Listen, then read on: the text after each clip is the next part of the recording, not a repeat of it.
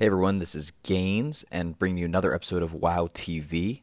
Today is October 21st, 2018, and we'll be looking at Schmexen running 3k MMR Turbo Cleave with a Mistweaver Monk. Enjoy.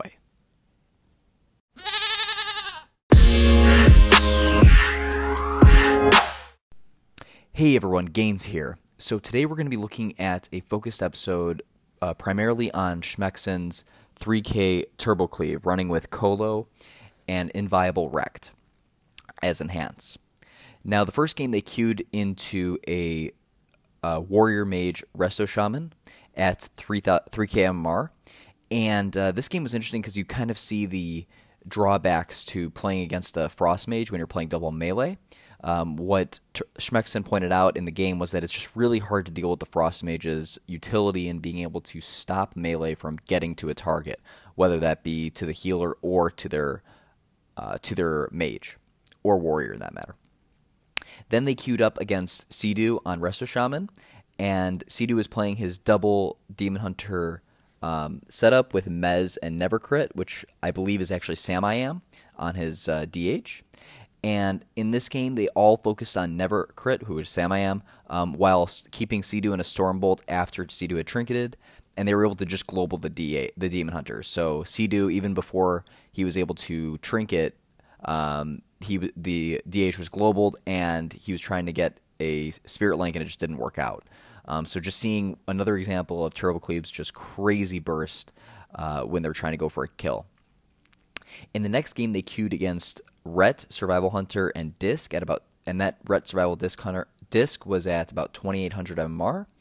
Um, and basically, the entire game they were just tunneling discs, and uh, that's essentially what they were doing the entire queue session. Was that th- they're pretty confident in their ability to just get a kill on the disc because uh, disc really struggles to uh, catch up when it's being put behind through just the insane output by Enhance and Warrior. Uh, Schmexen had a really nice leap out of LOS, and he was able to avoid a lot of the burst of the Survival Hunter and Ret. And on top of that, he was playing Fury. And so what you what you see throughout this queue session is how good Fury can be for just surviving against burst. There's just so much self healing and so much mitigation of damage that it really works out. And uh, after they recovered from the from LOSing the burst, they just went back in again, tunneling the priest, and eventually landed a kill. Interesting point of the point of note for those who know Starship X, who's been a long time PvPer in the community.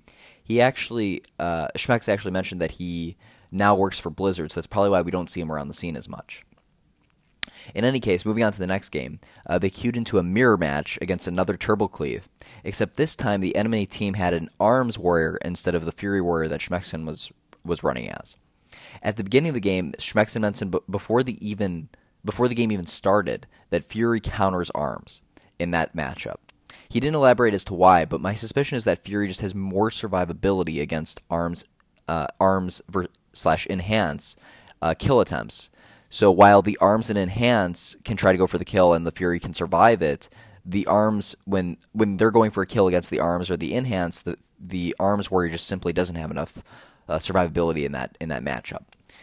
And it wasn't long before Schmexen and his team was able to uh, lock down the Mistweaver and set up a kill on the enhance. So usually with a storm bolt and then with a burst on the enhance through in, um, through uh, Incarn for for Enhance. I'm blanking on the actual name of it, um, but oh, Ascendance, Ascendance for the Enhance, um, which is the equivalent of Incarn for uh, Boomy.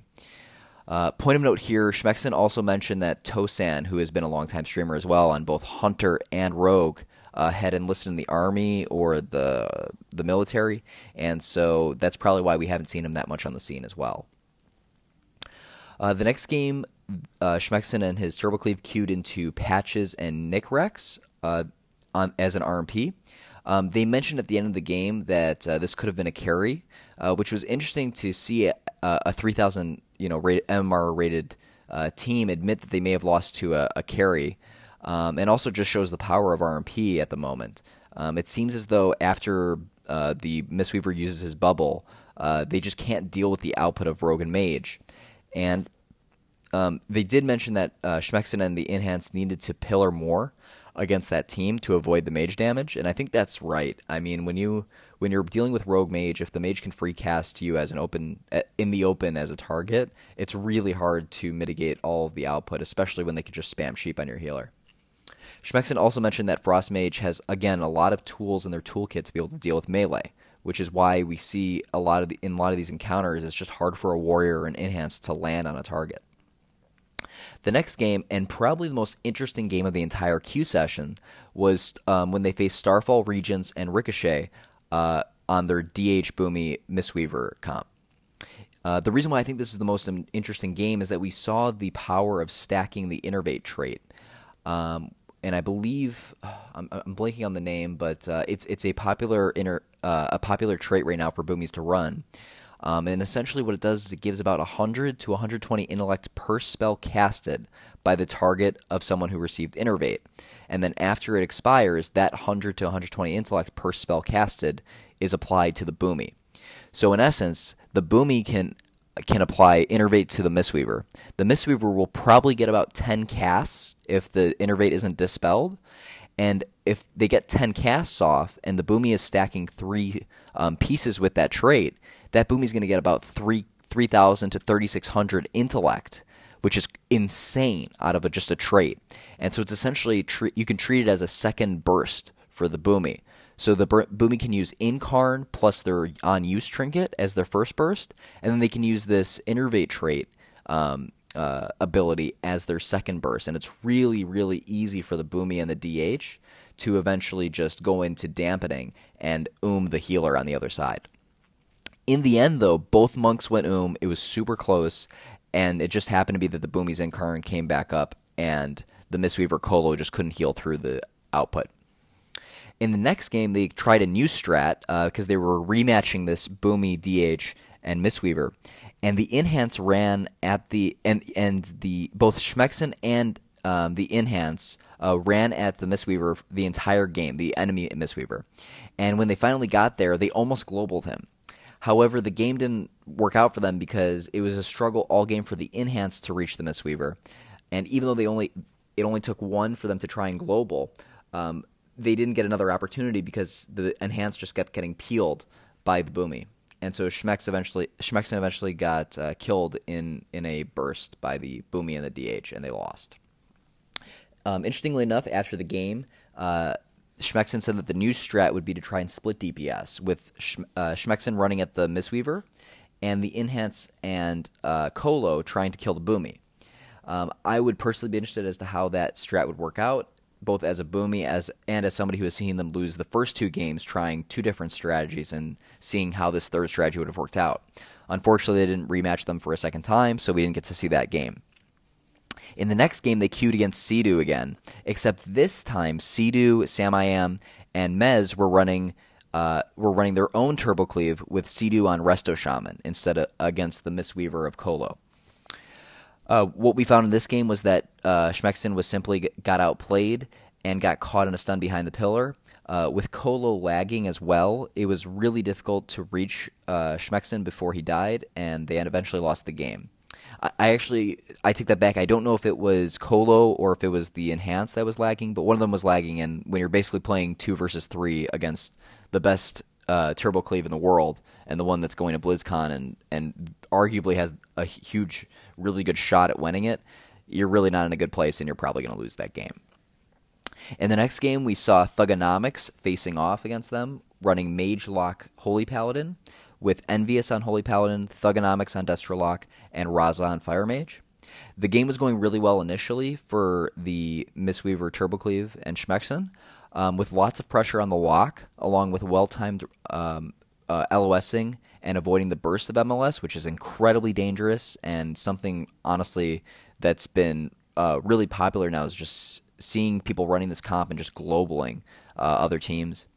Um, however, at one point there was a miscommunication where the Enhance and Schmexen went behind the pillar, and Colo, as the Mistweaver, was in the middle of the map, and so the MLS nuked him and not only uh, went through bubble, but almost killed him after bubble as well, which is very rare to see. Something you see a lot maybe in RBGs where there's you know six or seven DPS on one target, and they can quickly go through the monk's bubble but it's crazy to see just a lock, a Destro lock, and a Fire Mage be able to go through a bubble in what was probably two or three seconds. And so, because of this, the MLS was so far ahead and Schmexen was so far behind that they eventually got a kill on the enhance because of all the CDs and mana that uh, Kolo had to use on himself. And then the next game and the last game that we looked at for this episode was a pretty easy game against Jungle Cleave, where they were able to just nuke the disc. Again, they were having so much, um, uh, so much good fortune and or not good fortune, but good results, just tunneling discs and being able to win just about every matchup that they played against a disc because discs really struggle to catch up after they fall behind. Also, I'll be putting in the description a uh, 2800 uh, Demon Hunter that's running RBGs. Uh, I've seen this team stream a lot more. They've also got a disc priest that streams uh, with the um, username Lit, and uh, the tune name is Lit. And uh, I think it's cool to get a lot more rated battlegrounds, um, you know, footage and just seeing it at the very highest levels and seeing instead of seeing you know a, a three team or a 3100 team with ABN, um, who is arguably ABN's team is one of the best in the world. They very rarely lose. Um, just seeing very high level teams go up against the best in the world instead of you know ABN queuing against some 2200 to 2500 team that really has no chance um, can be really interesting. So I'll put those in the description as well as a link to Schmexen stream in the description as well. Um, I hope you enjoyed this episode and I look forward to seeing you on the next one. Cheers.